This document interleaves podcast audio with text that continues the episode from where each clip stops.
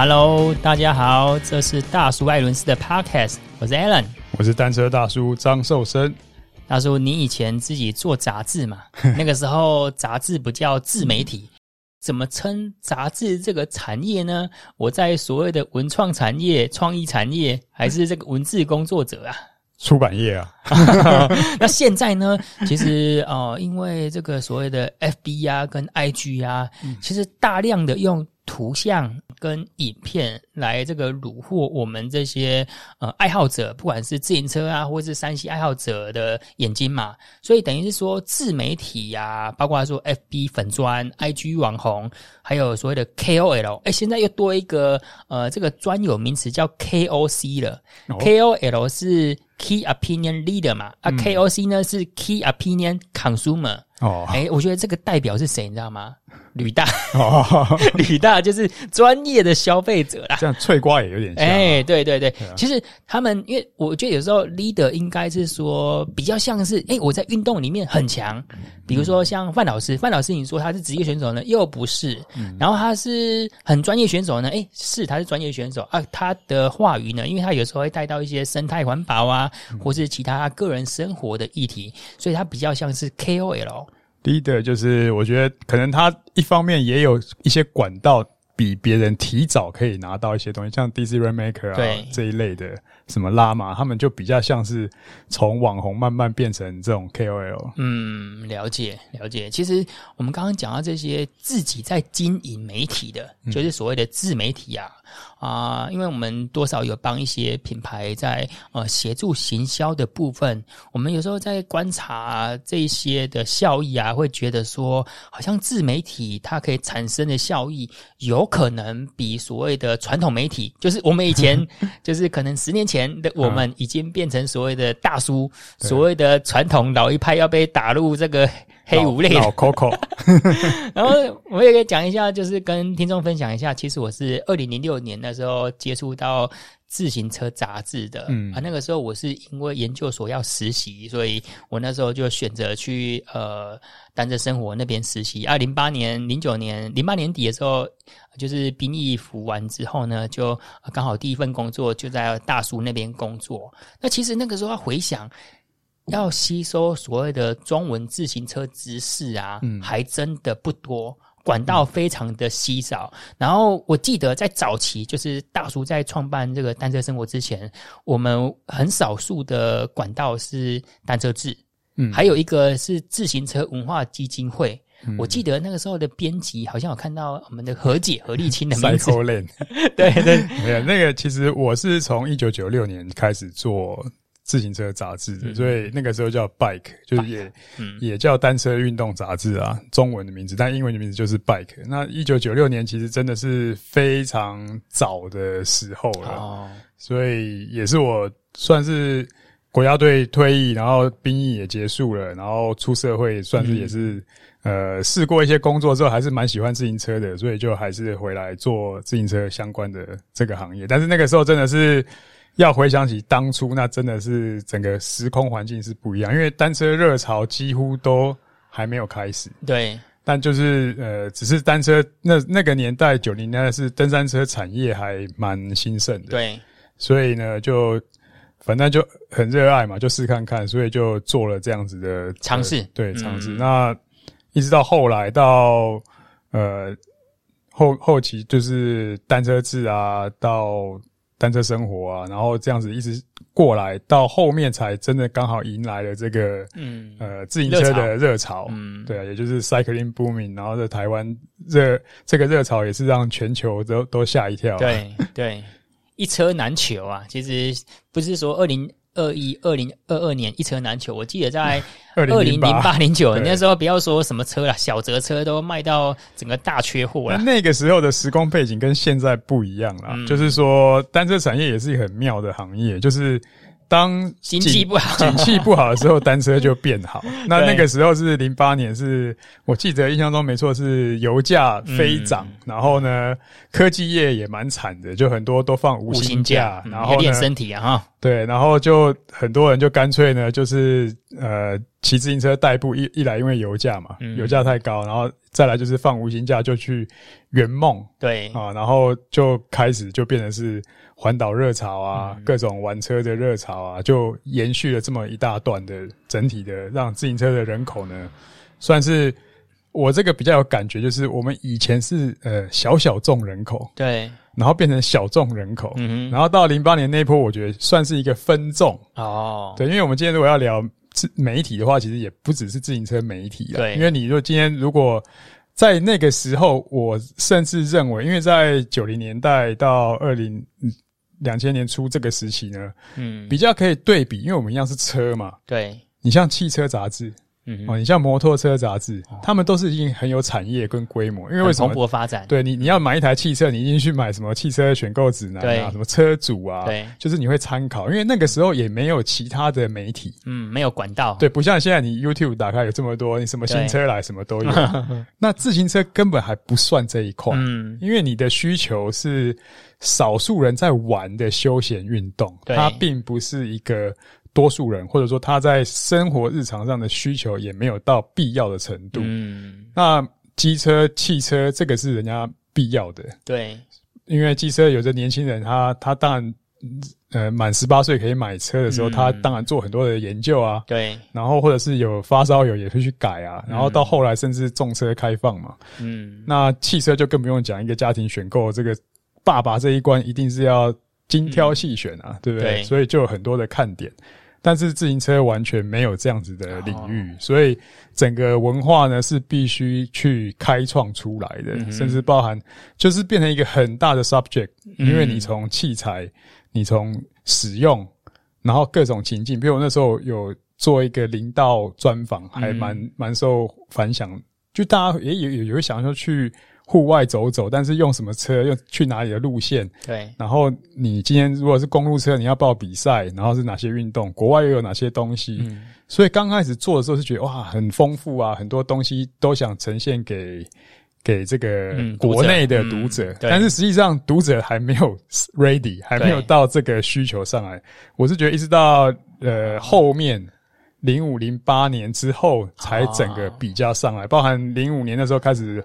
环法赛也有转播啦，了解，对啊，那这些氛围都是一直一直这样铺陈到后面，其实到当然单车热潮，零八年单车热潮之后的，可以说再过这个十年，当当然又是一个关口。到现在这个阶段，不要说我们纸本媒体了，你光以纸本媒体，报纸已经都几乎快要不存在了，没错，没错。所以接下来的世代，在我记得在两千年的时候。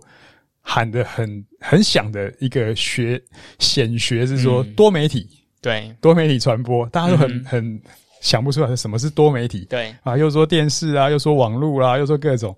那其实你看，从那个时候到现在将近快二十年了，嗯，真正的多媒体应用现在才开始。哦，没错，啊、没错，未来还有元宇宙。到时候你刚刚讲到二零零五年以前写的啊，那个就是三个字。写自己爽的，赶紧送的对吧啦？就是因为自己爱好嘛。因为刚刚大叔也讲到说，自行车是一个小众或是分众。其实我们自行车就是有发烧友，或是所谓的专业跟竞赛骑士啊。他这个以这个马斯洛的需求理论，算是 get 他管的啦，对不对？可能。第三、第四层以上的，可是你如果说以汽车、机车啊，台湾年轻人，尤其是男生，十七岁、十七点五岁的时候就要受众人口就要准备去存钱买车了呢。对啊，然后汽车也是嘛，二十五岁、二十六岁、三十岁就要准备买汽车啦。那以机车跟汽车，它的涵盖层面比较广，它包括了通勤或者所谓我们的营业用的，嗯、所以你不管呢，诶、欸，包罗万象，它的。层级由低到高，诶，所谓的可能一辆三十万的货车到一辆三千万的这个迈巴赫里面都有了。但是我们在写杂志的时候，通常就是比较聚焦在这个发烧友想要看的啊，所以所谓的可能诶，平常骑 U bike 啊这些族群，我们就没有办法打通他们的任督二脉去了。对，因为整个受众你很难聚聚焦在这这么同样一个里面呢、啊。那再来就是说，讲到这种需求，也就是说。发烧友内部的人都玩不起来的话，哦、你怎么去感染外面的人？对，所以你必须把这些菜啊都端出来，不管怎么样就去试看看，嗯、然后试看看之后再看哪一个反响稍微好一点，那就再多着着力一点去做。嗯，啊、没错。其实我大概是两千年开始骑车啊，那个时候我看到。单车志，尤其在环发赛的时候啊，那个时候阿姆斯壮超级火红的 神话，然后他有几个风突山拿下冠军。我记得他那个时候，因为阿姆斯壮对于这个轻量化的要求非常的高，嗯、在一些爬坡站呢、啊，他会用单速的。嗯，就是我们前面的变速的时候用 单盘，而且是用传统的那种指播，不是现在所谓的 STI shifter。对。然后我就看到他骑到有点就是呃嘴唇发白啊，哇！我觉得那个是英雄的典范，因为好像骑到脱水啦。嗯。好像前一天就是因为他为了要轻量化嘛，所以可能碳水化合物不敢吃太多啊，饮食又有稍微减量的话啊，骑到那天身体不舒服。我那时候觉得自行车哇，那不是。一个很单纯的运动，诶，而是觉得我们那时候是追逐所谓的地狱的考验，然后为了让自己的心灵，因为我那时候大学的时候是在斗六念书嘛，啊，其实那是一个鸟会生蛋的地方，因为你往里面深山、往铜头草林那边骑的话，其实那附近真的是人烟罕至，嗯，啊，这样骑过去啊，你会发现唯一会看到人就是在修路的人。因为其实往草岭那一条路啊，其实台湾有一些这个真的是要感谢这个地方政府的预算的花费啦。哎，有时候不知道是这样花费有没有效果。我记得，比如说我们骑可能三百六十五天好了，嗯、应该可能有三百天都在修路，真的。因为他那个路其实有一些路就是硬去维护的啊，可能就是当然当地有一些居民他们很爱护他们自己的家乡跟土地啊，政府就是有必要去维修它的唯一的连外道路嘛。嗯。然后我们来讲一下，呃，我那时候在看到这些杂志啊，外文的部分，其实可以吸收到的，可能就是现在还蛮火红，就是 Cycling News，然后 Bicycling，啊，Bicycling 我觉得很适合一般的观众，嗯、是因为啊、呃，他都会把一些呃旧的主题，嗯，再冷饭热炒一次。嗯、其实因为我之前是念外语的嘛，啊，我就觉得他读起来。津津有味，而且它的主题式的呈现呢，其实你看起来会很像在看书一样，很有主题，很有脉络，而且确实可以吸收。因为这个 bicycling 呢，我也蛮有感觉的，因为它它如果放到现在来讲，你可以讲它是标题党，对，什么十种方法让你快速成为专业自行车，三万五千块以下的最佳 CP，所以会让你很受心。但是因为我有一阵子在美国骑车跟比赛嘛，嗯、其实。你在美国的卖场，对，就是一般有点像我们这样家乐福，它也会有一区卖书的，对。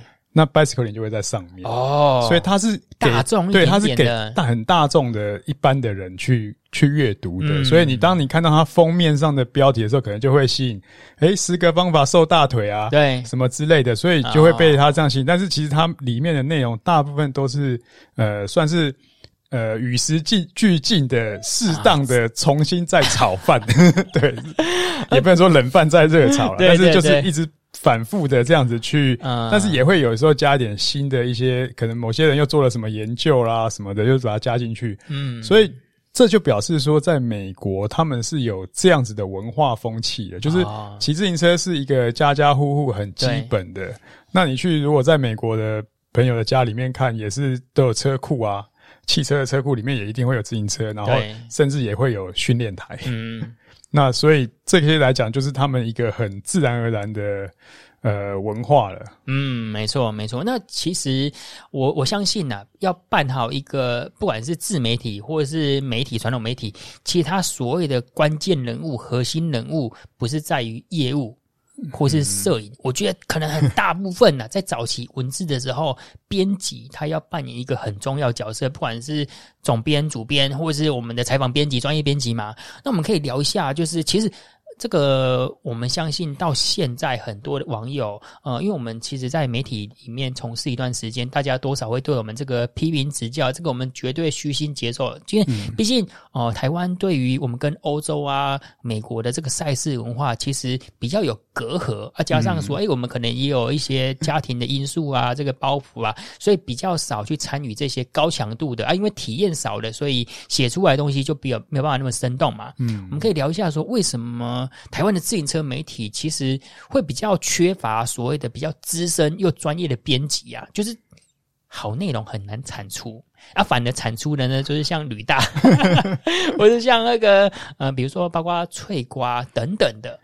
他们内容也都不错啊，但是就是他们完全就是从自身的角度，嗯、而且我觉得像这样你所谓的 KOC，未来未来搞不好会是更好的一个方法，也就是他有一种同理心啊，消费者他比较可以去有同理心去看待这个内容，嗯、也就是说我呃，因为以前来讲集中在一个媒体，比如说杂志、自行车杂志的的好处是说，这个杂志至少它有一些背负了一些责任，嗯，哦，也就是说我。东西不能乱讲嘛？那即便是厂商来讲，它有很多是也算等于说业配啦。你要讲讲它的好话啊，怎么样？嗯、那这个来讲，其实它会占掉蛮大的一部分哦。那再来就是说，自行车这个东西，阿谀奉承还是要做的，也就是符合他们的行销的内容啦。对那当然，他们行销也是他们有花心血去、嗯、去想出来的一些点子啊，或者是测试啊。对。那但是你另外一部分来讲，就是自行车这个东西，它。呃，很多的部分它是有点模棱两可啊，哦、它不像说呃，像马力对数据汽车你多少 CC 的马力的就应该会有一些什么样的回馈跟反应，但是自行车你光是从车架车子的重量、角度、几何，嗯、再加上每个人的身材也不一样，对所以每个人骑上去的感觉，对啊，也会说。不一样，像我们以前试车啊，有时候厂商也没办法很、嗯、很完美的提供一台就是你的尺寸。对，有时候提供一台大一点的，一台小一点的，说、嗯、略小或略大。对，那我们作为试车手也还是得路抽车，还是要试啊。那试完以后，你这报告怎么写呢？嗯、对不对？所以光这种的部分来讲，有的时候也没办法强人所难，说哎。欸客户、厂商，你就是提供要，不然我就不做啊、哦，比较困难呐、啊。如果我是在德国可以，对 或者在美国的话，杂志，对啊，嗯、我我在这种群众广大人更多的话是可以。可是问题是在台湾，就是这一点，光是成人家愿意这样子配合，那让你有有一些内容可以写，其实已经是不错了。嗯、所以这样子的东西来讲的时候，很多时候你光是要去做，呃。所谓的专业了，也就是说，这个专业的程度呢，我们大概只能到一个程度，也就是说比，比比一般人更会看规格，然后更会了解这个合理性，嗯，然后稍微会推荐一下说，诶，现在呃，像前阵子比较大的话题就是 C 甲，嗯啊，TCR 推出有 C 甲有 DSR，但两个价钱又差不多，对，可是这个你要怎么选？怎么抉择？对，嗯、类似像这样的东西，或者说这一个年度里面哪哪一个呃车款。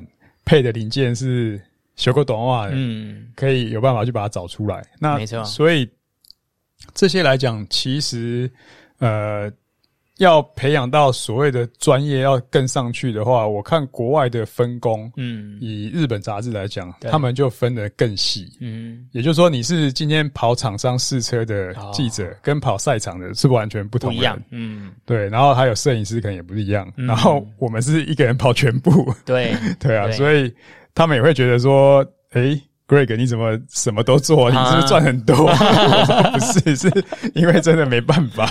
嗯，也不容易找到人呐、啊。其实，呃，我自己的体验，因为其实我在这个自行车媒体的年资应该差不多整整有十年或者十一年这样子。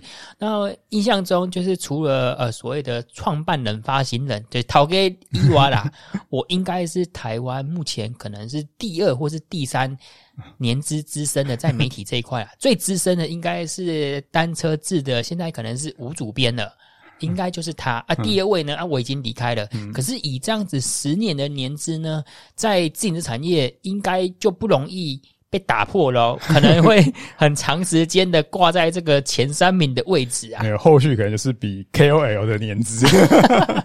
对，哎，其实我我我们可以稍微聊一下，说为什么在这个。编辑或是摄影，在自行车业界的自行车媒体里面的，大概弄安尼看成功来来 kk 啊。当然，这个也是所谓的新陈代谢啦，嗯、对不对？可是为什么就是比较难留住人呢？因为我是觉得还是市场基础的问题。因为市场的 base 不够大的时候，整个以杂志来讲，它的产业也很难往上再做一个提升跟发展。嗯、也就是说。呃，你像日本来讲的话，日本的杂志的发行量就非常大，而且它有好几本。那、我刚刚还没补充完，就是说，像他们光是跑产业新车发表会的记者，他大概会有两个月在欧洲哦，就是大概从以前我们都是美国展嘛，对，然后欧洲呃从 Eurobike 一直这样跑展会，嗯，然后展会完了之后，他会留在欧欧洲各地，嗯，因为 Camaro 又发表了什么新的这种发表会，他就是到处跑，嗯，他租一台车他就到处跑，甚至要要几个杂志的联合起来一起去跑，对，所以他一年大概。呃，在疫情之前，他们这个都是一个 routine 的工作。哦，所以我那时候也蛮羡慕他们的、啊。哇，这个真好诶、欸，就是一直在欧洲这样子混，然后这样跑，嗯、然后公司 support、嗯、这些费用其实都非常高。嗯，那。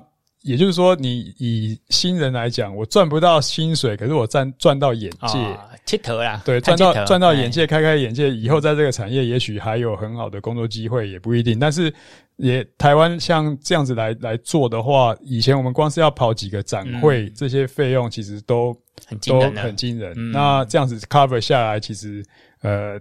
杂志来讲，它不见得负担得了。嗯，刚刚大叔讲到，就是有可能有日本的，不管是摄影啊，或是编辑啊，会在欧洲那边跑。我们确实有一位朋友，小女生，一百可能一百四十八、一百五十公分的 Sonoko Tanaka，哦，她就是在冬季的时候会特别去比利时啊，或是欧洲拍那个冬季 Cyclocross 比赛。她的行程又不一样，她的行程是。运动赛事的摄影记者，但他也是硬跑出来的啦。对对啊，其实日本有另外几个，从从我小时候看杂志，沙田、索纳达，那他就已经都已经还在，几乎都定居意大利了，所以他还是环艺的官方摄影。嗯，所以这些东西来讲，都是他们嗯经年累月在海外这样子耕耘出来的，所以他们的行程更是满，就是从公路赛的，你就是一直一直拍公路赛。嗯。然后到，或者是你是山登山车的，那也有登山车这些世界杯，所以他们就是跟着赛事这样，也是到处走，嗯、所以。呃，像要 offer 这样子的人力的费用，其实都非常的高。嗯、对，所以到后面来讲呢，像台湾的杂志可能就会选择说找找类似这样子的摄影师做一个长约的配，哦、或者是、嗯、或者是单独买照片啊，然后你再用一些外电报道。所以这个是在以前网络比较不发达，那现在网络发达，影片满天传，那你想？呃，而且我们不管是月刊啊、双月刊，嗯、你你等你写出来这些东西，每户期，对啊，嗯、还有人要看吗？所以基本上慢慢的就逐渐的被这种传播的形式给淘淘汰了。嗯，没错，啊、没错。那因为我我陆续呢都还有跟一些台湾现在台面上的媒体合作、嗯、啊，有时候说，哎，Alan 来跟我们认识一下新的编辑，来跟我们吃个饭，然后大概可能呃去年。去年年底吃一次饭之后呢，就说：“哎、欸，又再邀一次了。”我说：“ 为什么呢？哦，我们又换了一个新的编辑了。”啊，其实我我一直就是我都会站在鼓励的角色啦，就是说，哦、呃，因为自行车它算是。包罗万象，你有器材、选手、赛事，还有文化这些，其实每一个层面都很多。但是我跟他讲说，你其实只要掌握所谓的 key man 就好了。比如说，我们选手，你可能掌握范老师啊、杜志豪啊、冯俊凯啊几位，就是掌握起来。然后其他的呃，可能就是厂商，就是哪几间认识之后呢，其实你就会慢慢的开枝开花结果了，而不用说把它想得很复杂。嗯，所以我一直鼓励，就是新进同仁可以朝向这么做。但是呢，就是他们一进来之后，会发现哇，这个呃，特别是文字编辑啊，因为我就认识几个，大概可能都不到试用期，可能一两个月时间 就就会离开这个产业了，这是比较可惜的。另外一点，我觉得现在的产业结构也跟以往真的有点不太一样，就是说，你可以光看一个自行车、公路车来讲。说实在，感觉上零件越来越少，嗯，因为都几乎都整合了。对，整合之后，其实就代表说，其实车厂它就把所有东西都 内化了。哦，所以我们要报一些新的东西，其实也要做一些主题，其实也很难去操作。嗯哼，啊，比如说你说光以前的三件套，嗯，对不对？坐管、龙头、把手这些东西，你还有一些东西可以评发挥，现在几乎都没有了，都整合了。以前还有什么？呃，最早以前还有什么 零件的怎么样组装啊，DIY 啊，嗯、现在这部分也也几乎都要买整车了。对啊，然后你最关键的两个零件，譬如说 BB 跟头碗，嗯、这些东西其实基本上他就帮你整个就弄好了。那你这整个弄好之后，你后续再接下来的变化，你看像 Threads 这个嗯无限变速，嗯、对啊，嗯、连线也不用牵了。对，那这些东西剩下后续的发展，我觉得呃会一直的转变，越来越简化。所以这个东西来讲。嗯呃，后续的当然深究的东西可能不太一样啊。那这个可能就像像吕大、翠瓜这些人，嗯、他们对于这种电子东西，呃，电机整合的这种很有兴趣的人，嗯、我觉得会更吸引消费者的目光啊。嗯，没错，没错。那我们来接下来下一个话题，就是其实台湾现在的台面上的自行车媒体，应该呃声量最大的是单车时代。然后最老牌的网路的吧，单车志啊，纸本的还有纸本的，算是导入于日来自于日本的啊，这个国际中文版的 Bicycle Club，嗯，啊，目前应该我如果没有记错的话，可能还有新单车啦。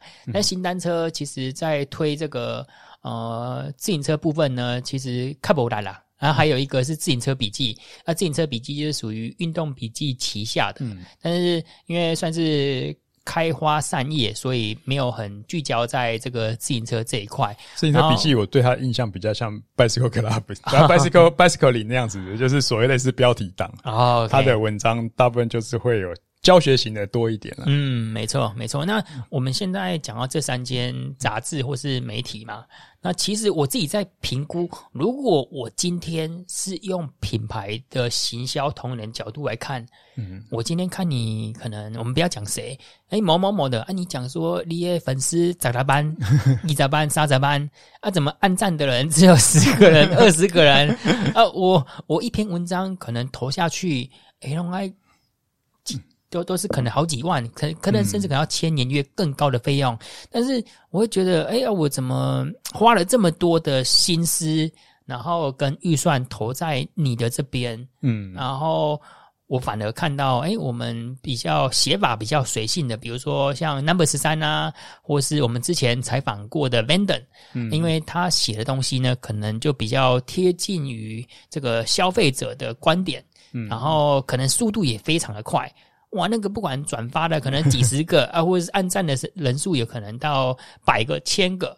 那这个时候，我们作为品牌端就会想说：哎，我是不是要自己培养所谓的 KOL 跟网红呢？嗯、因为刚刚大叔你也讲了，就是今天要进一个公司，我今天柴米油盐酱醋茶样样都要具备嘛。